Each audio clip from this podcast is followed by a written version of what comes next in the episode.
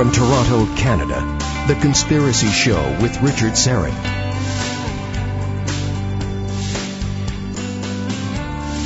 And welcome to the Audio Imaginarium. Come on in, weary traveler, hang your cloak on a peg, grab a stool, and come gather around the fire. There are stories to be told, and you are among friends. Uh, once again, this transmission is coming to you live via my little studio beneath the stairs up in Thornhill, Ontario. And uh, Ian, my fine rockabilly friend, is behind the big audio board back in Liberty Village. Ryan is running our YouTube live stream from his lair in deepest, darkest East York. And once again, Albert is on assignment, this time in Jordan, attempting to negotiate a long-lasting Mideast peace. We wish him Godspeed. Author researcher John Koerner is here to blow the lid off the JFK Jr. plane crash. Hard to imagine it will be 20 years next July. And John will be here for the full two hours and we'll open up the phone lines in hour two to take questions and comments as John lays out his compelling evidence. As I say, John F. Kennedy Jr. What a resume what a future he had. A, a, lawyer, a journalist, a magazine publisher, of course, the son of President John F. Kennedy. And it was on the evening of July 16th, 1999. He died when the airplane he was flying crashed into the Atlantic Ocean, about seven and a half miles west of Martha's Vineyard. And his wife, uh, Carolyn Bessette, and sister-in-law, Lauren Bessette, were also on board and died. Uh, it was a, a, Piper Saratoga light aircraft. It departed from New Jersey's Essex County Airport, and its intended route was along the coastline of Connecticut and across Rhode Island Sound to Martha's Vineyard Airport. Of course, he didn't make it. And for the last nearly 20 years, most of us, many of us, have operated under the assumption it was an accident, a simple plane accident, pilot error, poor visibility, You've heard all of the arguments. Well, John Koerner is about to unravel those. He's an adjunct professor of American history at Erie Community College and the founder of Paranormal Walks. He's appeared on America's Book of Secrets, on the History Channel, and William Shatner's Weird or What on the Discovery Channel. John has an MA in American History from the State University of New York College at Brockport and a BA in Communications Journalism from St. John Fisher College. And his uh, first book was Why the CIA Killed JFK and Malcolm X, The Secret Drug Trade in Laos.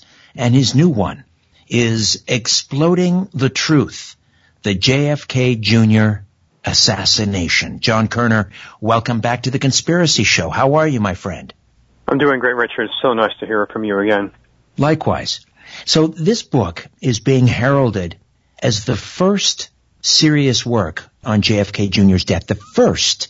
Why did it take, do you suppose, 20 years, nearly 20 years for someone to heavily research and write this? You would think, you know, when, when a celebrity dies, mm-hmm. a public figure, these days, within weeks you see that book at the checkout counter at the grocery store. No one touched this for 20 years until you. Why?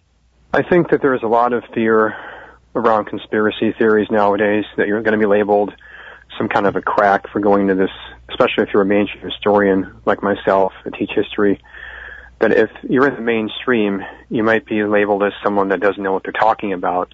So to look at an event like this, like I do with logic and facts, takes a lot of courage.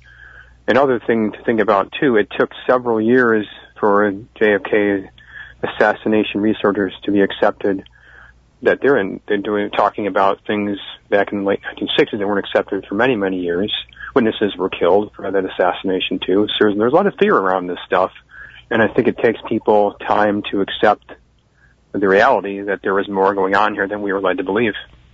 My next question is about you and your personal safety. I don't say that in a flippant or cavalier way because right. you published your book on JFK and Malcolm X, what, 2014, I think that came out. That was right. And just before it came out, like on the eve of its publication, you became not just a little bit ill, you almost died. I did. I was completely healthy, and then I spent about six months in hospital going through what was a different types of diseases. They couldn't figure out what it really was, and they kept asking me, had I visited Southeast Asia, And I had never mm-hmm. been there, and they said, whatever you got only come from there, and it looked like someone had poisoned you, and you really should be dead. So I went through that for about six months, and I lost 45 pounds. I, I pretty much was on death's door right when that book came out. And I'm there, my family said that there were some Black Hawk helicopters that were flying over the house sometimes. It was a very strange time for me when that book came out.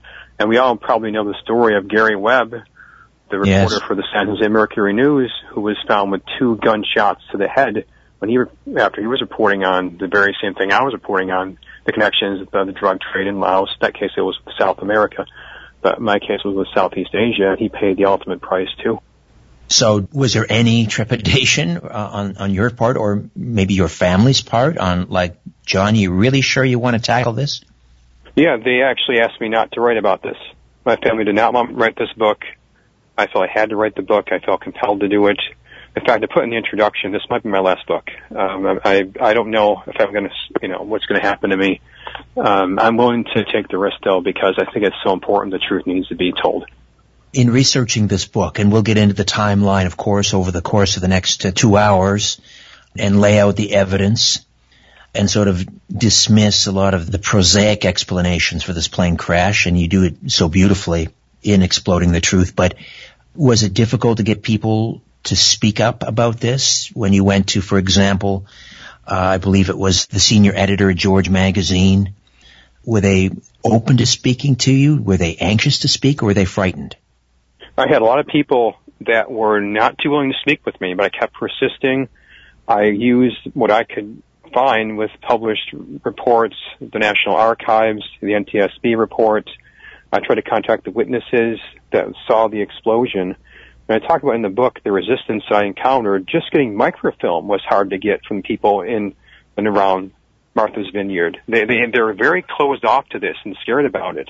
And I think with good reason because as we talked about with other assassinations, witnesses have paid the ultimate price for even talking about this. Look at, for example, Nina Rhodes Hughes, who just came out a few years ago and kept her mouth shut because she thought she'd be killed too because she of course saw second gun, gunman at the RFK assassination. And she finally said the truth's got to be told. She saw no gunman, no more cover-ups. So there's a conspiracy of silence, you probably could say, with witnesses. And I saw the same thing here too. John Koerner, the author of Exploding the Truth, the JFK Jr. assassination. All right, take us back to July 16th, 1999, the evening of July 16th, and um, just sort of walk us through the events. Yeah, this was supposed to be a very wonderful weekend for the Kennedy family. This was Rory Kennedy's wedding. They're heading up there to celebrate this.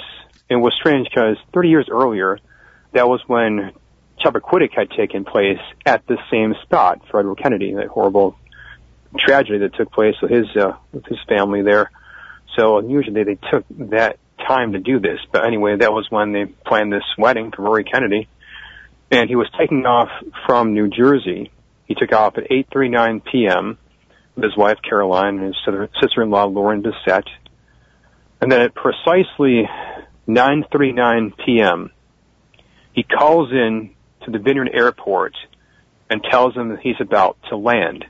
And it's such a key thing to say this because if there was any distress with himself or the airplane, he would have said so right then. He did not. And the official version at the NTSB report, it says at that point in time he was suffering from what they call spatial disorientation. And if he was suffering from that, he would have said something at that point in time, which he did not. He said he's about to land, things are okay, all is good with the aircraft.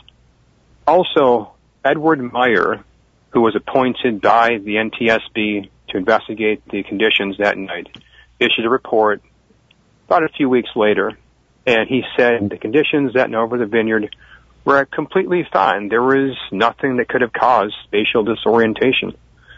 So the call at, at 939, the other reports indicate just the opposite, in fact.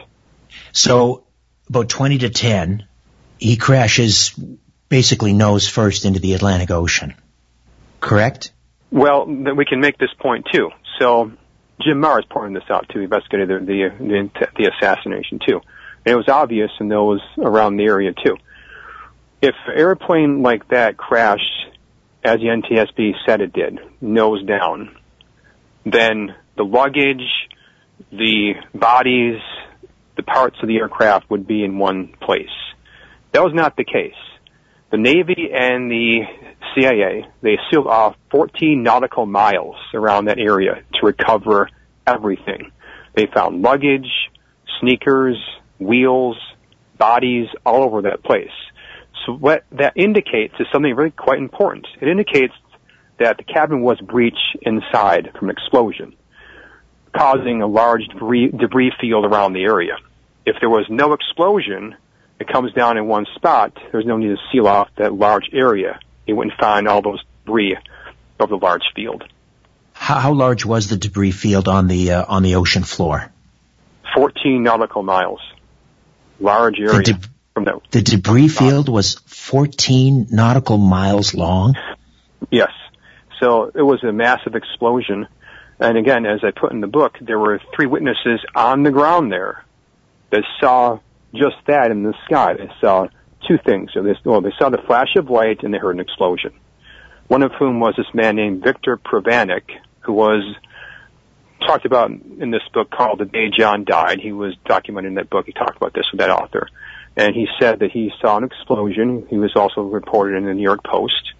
And he was looking at, he was fishing that night. He'd been fishing for a number of years in that same spot. So he looked up at the sky, saw an explosion, heard the sound, and he was right there. Absolutely um, amazing. You know, if you go on Wikipedia and you search the JFK Jr. crash, it'll tell you things like poor visibility. It'll say uh, a debris field of about 120 feet, uh, and yet we are hearing no, no, no. 14 nautical miles. All right, John, stay put. We'll take a quick time out, come back, and continue uh, to drill down on the JFK Jr. assassination. John Koerner, my guest. Back with more in a moment. Stay with us. The truth will set you free. But first, it will really tick you off. You're listening to The Conspiracy Show with Richard Syrett. Hey, welcome back. John Koerner is with us, exploding the truth, the JFK Jr. assassination. We're talking about a debris field here, 14 nautical miles along the floor. How were you able to verify that? How do we know? Is that in the public record? What ends up happening here is after the explosion takes place, ABC News, Peter Jennings on the air is getting calls from local residents around the area at Gay's Head, for example, at the Vineyard. And they're saying as far north as in some places they're north of the Vineyard too, several miles up, they're finding things. The local sheriff even calls in and says he's found the sets luggage on the beach. So this is coming right from people that were on the ground calling into local news people, like even ABC News, on the day after the, the explosion on the 17th of July. Right. Now, here's the funny thing. They don't recover the bodies for two days. I mean, what took them so long? Right. It's very unusual because uh, what ends up happening here is it gives us the chance to talk about the locator beacon. So at 2:15 a.m., ABC News, Peter Jennings reports that at 2:15 a.m. on July 17th, the Navy claims that they heard a rescue beacon. And they said initially that it was the Piper Saratoga, which obviously it would be. But then they say, hang on a second, it's not Piper Saratoga, it's a downed Navy military aircraft instead, which kind of just blows your mind. And at that point in time, ABC News, NBC News just dropped the story. I don't ask some obvious questions, which I ask in the book. If it's a downed Navy military aircraft, who died in the crash? Did it collide with JFK's plane? Where are the bodies? And how could they confuse that with the other rescue beacon? Because they're two completely different sounds. The Piper Saratoga's rescue beacon is a steady, shrill sound. And a Navy aircraft is a much more like a foghorn. You can't confuse them. So it seems like they probably were lying about that. That they did, they actually did find the Piper Saratoga at 2:15 a.m. And like you were saying, you need time to make it look like it was an accident, not an explosion, which is why they did that. Now, the other, the other obvious question is if there was a Navy plane downed, why wasn't it reported missing? Why wasn't that on the news? Right. I mean, it'd be very hard to, to not have the families talk about whether a pilot had died, for example. How do you cover that up? It just doesn't make any sense. So you know, it would have to be the Piper Saratoga's rescue beacon that they found. And it just makes So this was a diversion to delay for time so that they could do what? So they could make it look like it was an accident that, that where the bodies were just in one spot. Cover, recover as much debris as they could, maybe even switch out the bodies so it didn't look like they had been marred from an explosion. They needed time to do this. And it was done by the Navy and the CIA, the two teams that were in there doing that. Only them. Media was not allowed in. Even the Kennedy family was not allowed in. Just those two entities. That's it. Who was the first to reach out to the Kennedys to let them know? Well, President Clinton was trying to get information to Teddy Kennedy. Back at Hyannisport, they were in a media blackout too. So again, like you said, it took many days for even anyone to realize what had really happened there. And during those two days, all kinds of myths start to explode in the media. One big myth was that JFK Jr. was a was a bad pilot. He was a reckless pilot. That he was dangerous, and that was not even close to the truth. If you look at all the people that trained with him, they said he was meticulous. Ralph Howard, for example, one of his flight instructors said he loved flying because it gave him a sense of peace, for example. He had 17 years in the cockpit. We could point this out too. He, he did that same flight five times at night with no flight instructor. He also had another flight instructor say that his name was Harold uh, Anderson. That one time he actually did a test with a hood on and did everything completely accurate with a hood on. So during that two days, it was used to destroy his reputation, which we later on was not even true. So it was a, it was a bad couple days there. How many hours of flight experience total did he have? Do we know? I think it was over 700 flight hours going back to 1982 at the very least. It's 17 years. And the main thing we can also point out, this is from the NTSB report itself, is he did that same flight from New Jersey to Martha's Vineyard at night with no flight instructor. He also knew how to use autopilot. He passed instrument training tests, and he knew what to do. So we also know, as I was saying, he makes that call in at 9:39 p.m. after one hour of flight and if anything was wrong, he would have told the airport at that point in time that he was suffering disorientation. There were some problems with the aircraft. None of that was ever reported.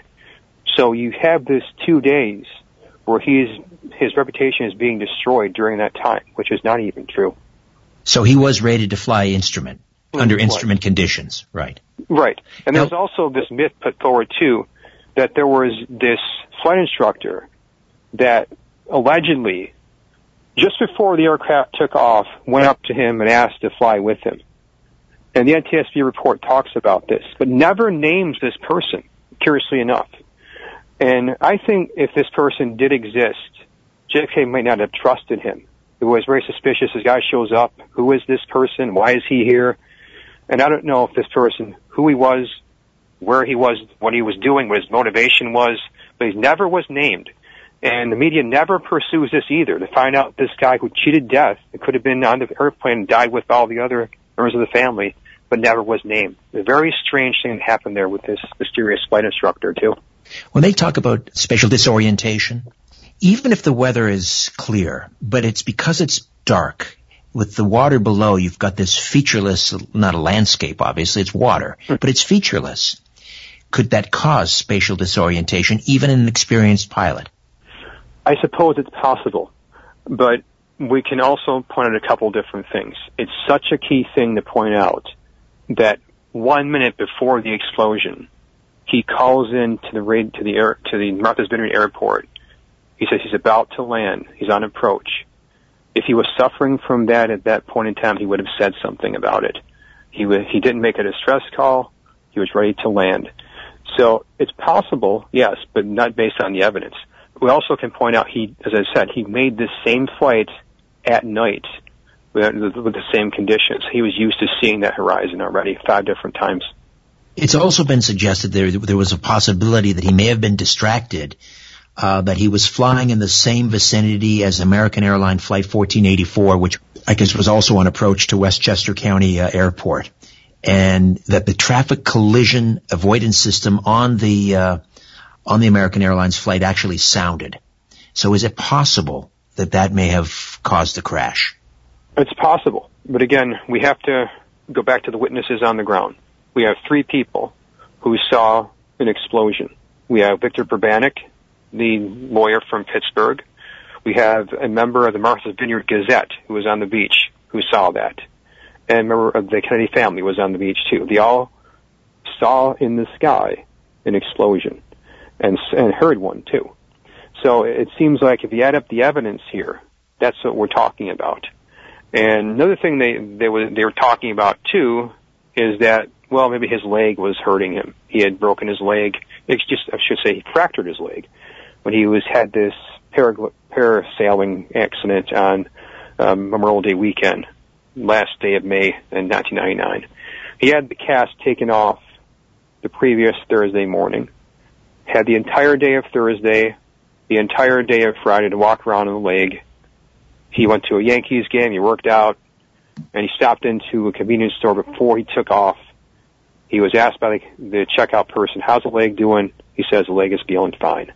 He even took off with no incident, flew for an hour, so the leg was doing fine. So that's one thing we can discount too. I'm not a pilot, obviously. I don't know to what extent you would use your feet. Do you use your feet when you fly a plane? Do you need to apply any pressure with your feet as you would, let's say, on a gas pedal or a brake pedal? The research that I did, again, I'm not an expert either, it only is really needed on takeoff. And then after that you can use autopilot and that takes it over from there, which he knew how to do. And again, right. if you did, if he did need to use his feet, get back to the point. He did an hour of flights, calls in at precisely one hour into the flights. If anything was wrong, he was said something then, and he did not. He said we were on approach, ready to land, and then right then the plane explodes. Now, according to the official version, in quotations, the official version, both Kennedy and uh, his wife and sister-in-law were found strapped into their seats, still in the fuselage. Uh, do you have, I mean, if, if in fact there was an onboard explosion, uh, presumably what? They would be, they would be scattered, they would have, it'd be pretty gruesome, right? There'd be body parts scattered along the ocean floor. Right. Absolutely. So, would, so this is why it's important to recognize that they sealed off 14 nautical miles. And for several days, we have no idea what they find. There's no chain of evidence because you have no media allowed in there, no Kennedy family, no independent people that could, that could independently verify what's found. So make up anything they want. They can make up anything they want to with the report because no one independently can verify their finding. What we do know from those around the area though, as I was saying, is that they did find Lauren Bessette's luggage. They found some sneakers, some airplane parts over a large area from that area around Martha's Vineyard. That's several miles away from where the explosion took place. So, as Jim Marrs, as I said, pointed out, if it was, as they suggested, an accident, everything would be just in one spot. But it was not in one spot. It was over a large debris field. When they recovered the bodies, were the, the, the, Kennedy family, any anyone in the Kennedy family or the Bessette, Bessette family allowed to view the bodies? Well, they had to identify them, right? Right, but again, not for several days. So it's possible that again, people in the people in the CIA they can obviously manipulate bodies. Did it with JFK, and it can be done with their experts. They can make it look like anything they want. And the point that should be made, even if they're strapped into the cockpit. That doesn't mean it wasn't an explosion. Perhaps the explosion took place on the, on the side of the aircraft. We don't even know. But because there's no one allowed in in the area, and those allowed in, the agency and the Navy, who had just lied about, as I mentioned, the rescue beacon, they can't be trusted for what happens next. They told this lie that they found the Piper Saratoga's rescue beacon.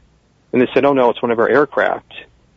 And then no one pursued that obvious question, well, if it's one of your aircraft, where's the aircraft? Where's the pilot? Who died? Did it collide with JFK's plane? Where's the debris field for that one? No one Right, asked those right. basic questions that need to be answered. And we're still asking the questions all these years later. Uh, the bodies were taken to the county medical examiner's office by motorcade. Uh, where was that autopsy performed? Do we know? Uh, it was before in the uh, in the Martha's Vineyard area, and the Kennedy family had the bodies cremated at sea. That's when it took place with the bodies. So there was no burial except for at sea. And do we know uh, who performed the autopsy? Well, the people that performed the autopsy were government sponsored people. Jim Baker took over the investigation too. So he was in charge of hiring people that did the autopsy, in, in charge of the investigation. Of course, for the Reagan administration, a key member and friend of the Bush family.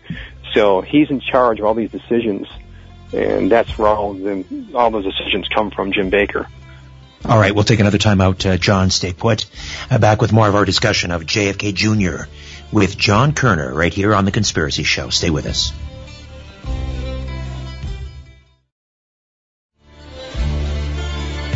When in doubt, blame the government.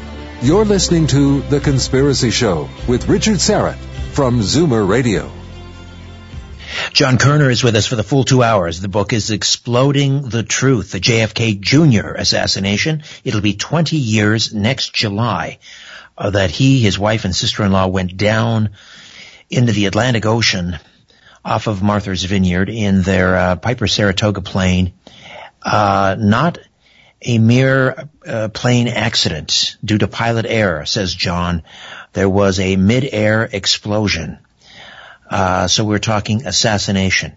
Now this is a short segment, so we'll get into this a little bit and then we'll continue on. And just a reminder, top of the hour, we'll throw open the phone lines and take questions and comments. Um, so one of the theories, obviously, that's been bandied about is that that John F. Kennedy Jr. was thinking about running for the vacant Senate seat in New York, which would have uh, pitted him against Hillary Clinton.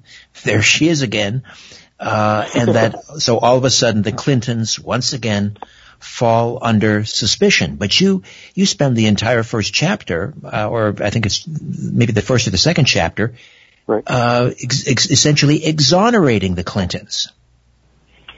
Yes, I think it's important to note that JFK Jr. was not going to run for the Senate.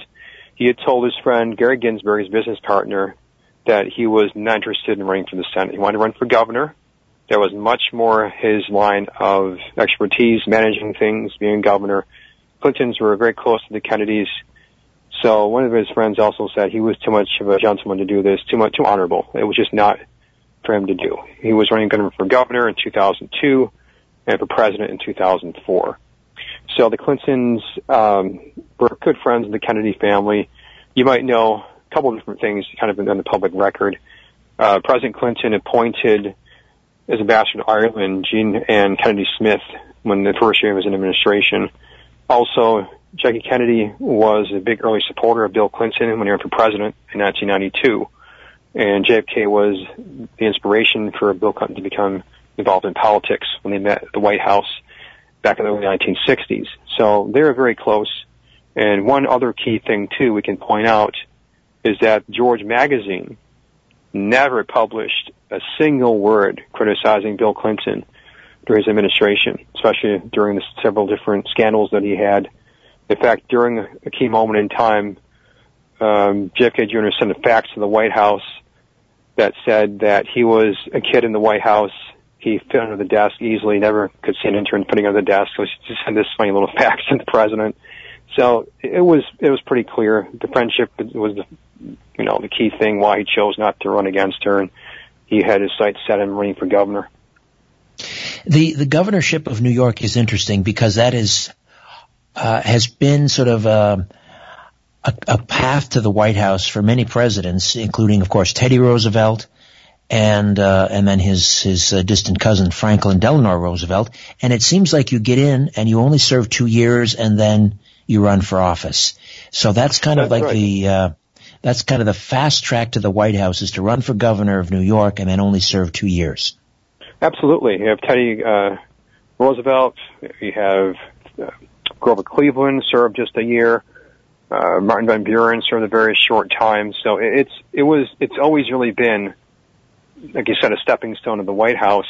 And I think him with his just huge popularity as this person who kind of had a very easy love from both parties would have been a kind of a healing force for the country.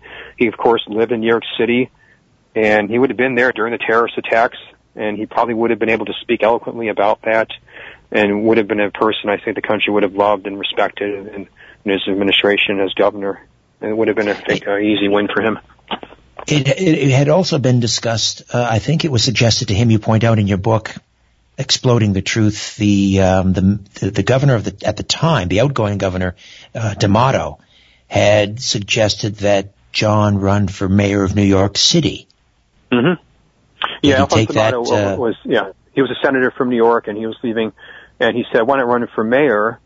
And JFK confided into him and to his friends that he had never have a mayor become president. He have a much higher platform than that. So that right there indicated he was seeking and seek the presidency pretty soon. And the stepping stone would, of course, be governor of New York, which is what he had his sights on. So he was no threat to the Clintons. He was, in fact, his temperament was, I think, because he ran George Magazine, I think the Senate would have been too boring for him. He wanted to be a manager of things, a leader of men and women. So I think being governor of New York really appealed to him a lot.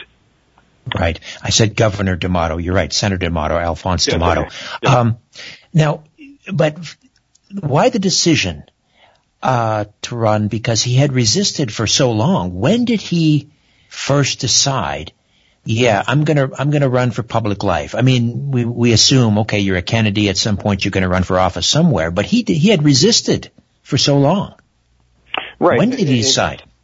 He starts talking about this in the spring of 1999, and he talks about this with his friends. What do you think? And it seemed at that point in time, his wife had got to be okay with it. I think once she gave the okay, then it was it was all systems go. It was a matter of where he would pick to go forward from there. Would it be Senate or governor? And they ruled out Senate for the reason I just mentioned, so that left governor.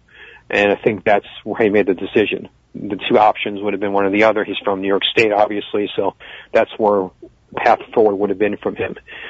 So he felt that he had done all he really could with George Magazine. He was going to use the presidency to open up an investigation into his father's assassination. That was why he wanted to run for president too. He talked about that with his friends as well. In fact, in uh, in his early life as a teenager, he had talked about this with his first girlfriend Meg Azzoni in high school. That he had really serious doubts about the official version of events of his father's death. So it had been a thing with him for quite a long time, questioning the Warren Commission. And wasn't scared off by the fact that his Uncle Robert Kennedy had uh, sort of had the same idea that that he would run for president and, and investigate his brother's assassination, and uh, obviously he paid the the ultimate price as well. So.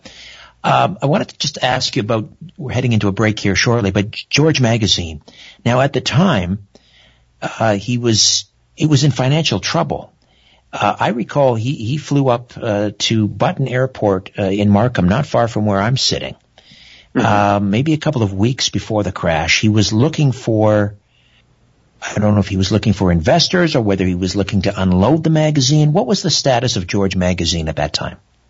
Right. His his business partner Gary Ginsberg. He said that there were two things on his mind that last two months of his life. Uh, he was going to try to sell the magazine and try to run for office. That's what he was positioning himself for doing. And if he could just sell the magazine that could give him a chance to focus on his ideas of running for governor. So that's right. He was trying to get investors, to keep the magazine going, and he also had confided that perhaps an article about the Bush connection to the assassination could help the magazine do um, better sales too. So he, of course, named the magazine George because he felt the connection was there between George H.W. Bush and the Kennedy assassination. So that's what was on his mind at the end of his life. There Those several things. And most people just assume because I remember one of the, the earliest covers of George magazine was um, model Cindy Crawford wearing a powdered wig uh, dressed up as George Washington. Um, so it, it, he was he was being very clever, I guess, not playing his hand. Most people, or for public consumption, the idea was that George was named after the founding father of the United States, but on the inside, people understood it was a dig at Poppy Bush 41. Absolutely, and we can talk about the connections there after the break. And he, there are several connections that and reasons why the Kennedy family and the Bush family were at opposite ends of the spectrum in terms of their their anger, the rivalry, and JFK Jr. was, I think, in the crosshairs, and, and as many Kennedys were because of the CIA's anger at him, at his father, and his brother too. And I think he got he was got the same treatment as they got too. All right, John, we'll uh, come back and uh, dive into that precisely. John Koerner, author of Exploding the Truth, the JFK Jr. Assassination. Phone calls begin at the top of the hour. Back with more of The Conspiracy Show. My name is Richard Syrett. Stay with us. Corporations, governments, and sometimes entire civilizations. What goes up must come down. And it lands on The Conspiracy Show with Richard Syrett. Welcome back. John Koerner stays with us. He is with us for the full two hours. The book is Exploding the Truth, the JFK Jr. assassination. Before we uh, jump into the uh, the George uh, Herbert Walker Bush connection here, uh, and uh, you're telling us 100% that George magazine was named uh, as a dig to to to George H. W. Bush uh, I mean, how do we know that for certain? I mean, was that ever stated categorically, or we? I mean, I believe it, uh, but but how do we know for sure? I think the reasons are pretty clear because after we get to the point where we get to the end of 1999, he has told two different investigators that I talk about in the book that he's ready to uncover the conspiracy to kill his father, and he's going to point the finger at Poppy Bush. He, um, it's told specifically to two different investigators, and looking at the evidence here, you go back into his own life. He'd been questioning things as far back as the late 1970s, and when he's in high school, he, he's in the same high school that George W. Bush went to high school too at the same time.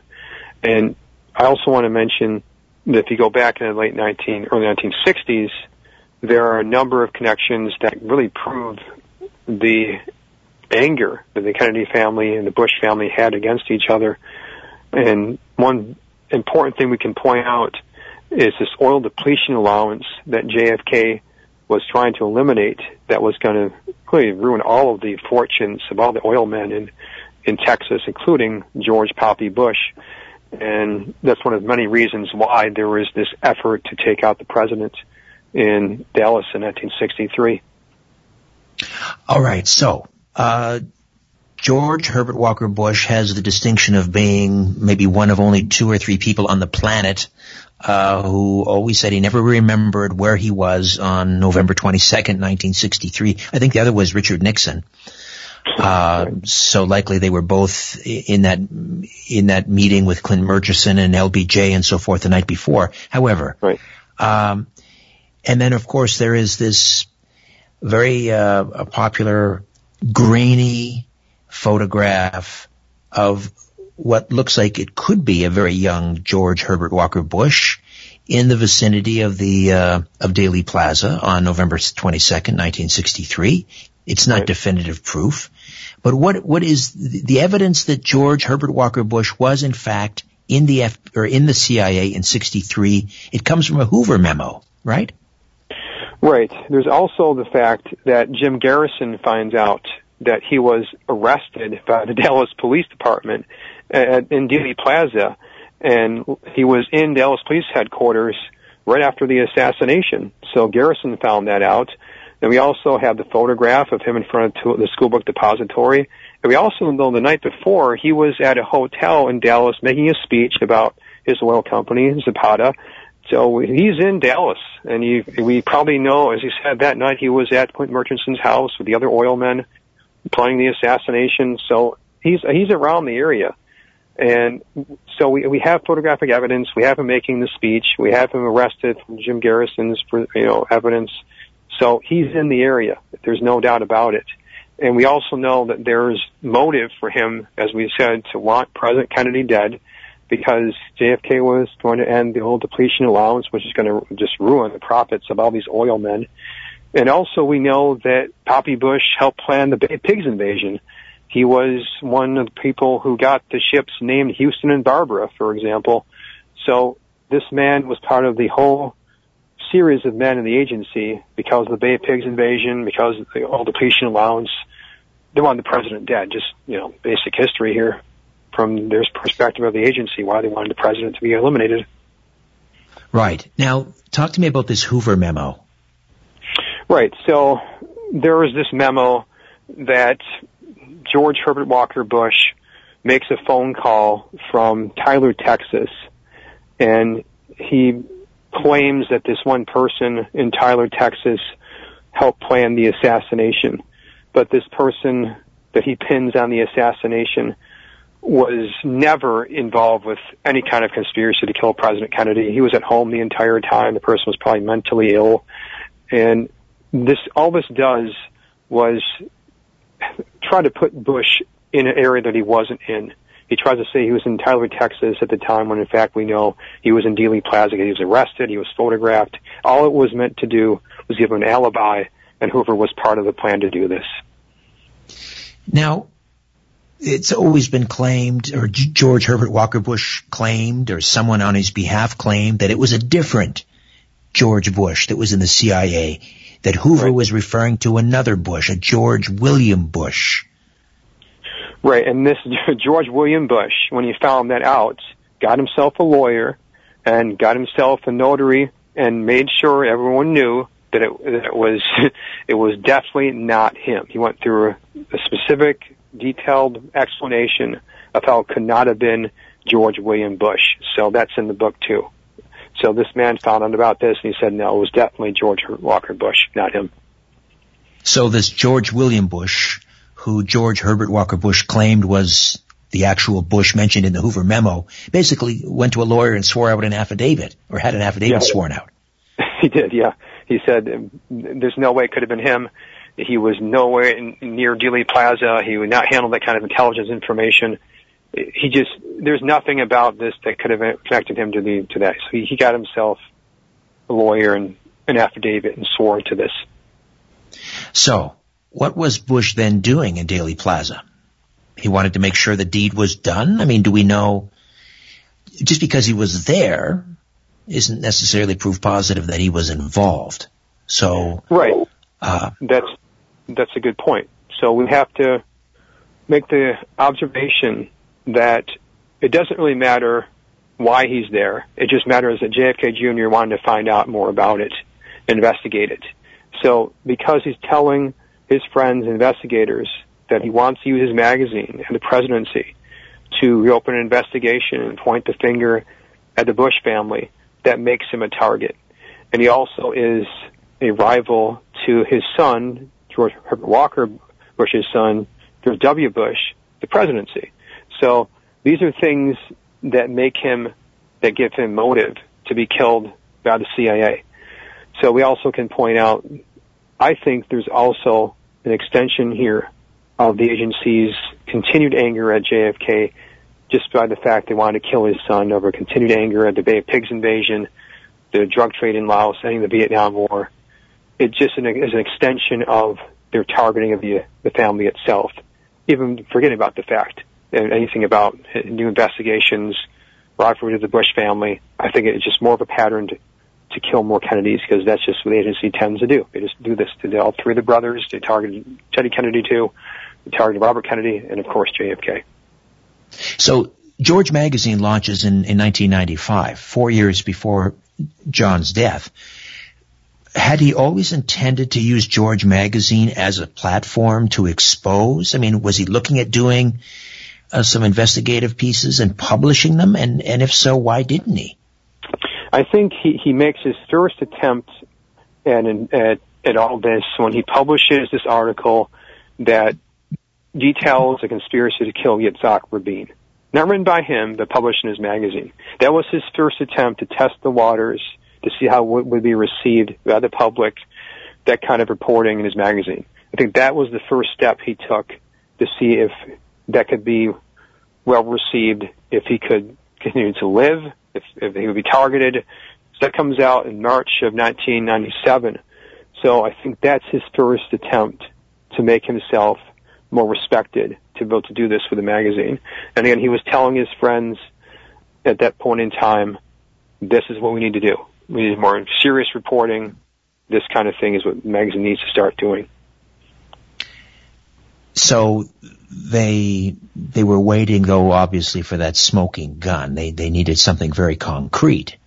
I mean, you, you you don't take on the, the Bush dynasty uh, in in a magazine without having them basically pretty much dead to rights. I would imagine. Right. You'd have to have several years of research. You need the power of the presidency itself, really, to be able to get that done. And going back to Bobby Kennedy, I mean, he had confided in his friends that the first day of the, the assassination, he approaches the director of the agency and says, I know you did this, I'm going to prove it. So he spends the next several years doing his own investigation. He visits, visits Mexico City, for example, talks to other researchers for the assassination, and he concludes that the agency, of course, killed his brother, and he was going to use the power of the presidency to reopen an investigation, probably hold trials for treason, and the Vietnam War, and we all know how that turned out. So this is the same approach that his uncle had tried in 1968, and the result was the same. And I think if you look at even Teddy Kennedy, I look at this in the book too. There was a suspicious plane crash in the summer of 1965 where he should have died too. This is just months after the, um, the summer of 64, and months after the um, JFK assassination and that plane crash killed the pilot. And Teddy Kennedy really should have died that night. It was a very strange accident. The pilot had flown that flight several times, and that looked like an assassination attempt too. So all three brothers were targeted, and it seems like this is more of an extension of that. Even the date itself, we could talk about too, was unusual. July 16th. How is that? How is that uh, peculiar? What is that interesting about that date? Well, we can go back, uh, you know, 30 years. That same weekend was Chappaquiddick. And I think, and other researchers think too, that was set up to destroy Teddy Kennedy's political career. So he would never be president in 1972. So, you know, there's that, which is uh, looked at in the book as well. But there's also, going back even further in time, July 16th of 1961, JFK, JFK Sr. starts an affair with Mary Cord Meyer, ex-wife of, you know, of course, Cord Meyer. And that was a very provocative thing the president did when he started that affair, which E. Howard Hunt says Cord Meyer was one of the men who planned the assassination. And one reason was this bitterness of this ongoing affair with this, this very serious affair really with Mary Cord Meyer that began that day, July 16th. So it seems like that date, that weekend, it, it's it's just is it a coincidence? I don't know. It's unusual. We also know that July 16th of uh, 1945 was when the first nuclear explosion took place in the American Southwest with the Manhattan Project, and many of the men from there went under the CIA. So it's a very proud day for them, very unusual day, July 16th. It's a very strange day for all this day to go down on. Fascinating. All right, John, we're going to open up the phone lines in the next hour, take questions and comments, and we'll continue to explore the assassination of John F. Kennedy Jr. Back with more of my conversation with John Koerner right here on The Conspiracy Show. Stay with us.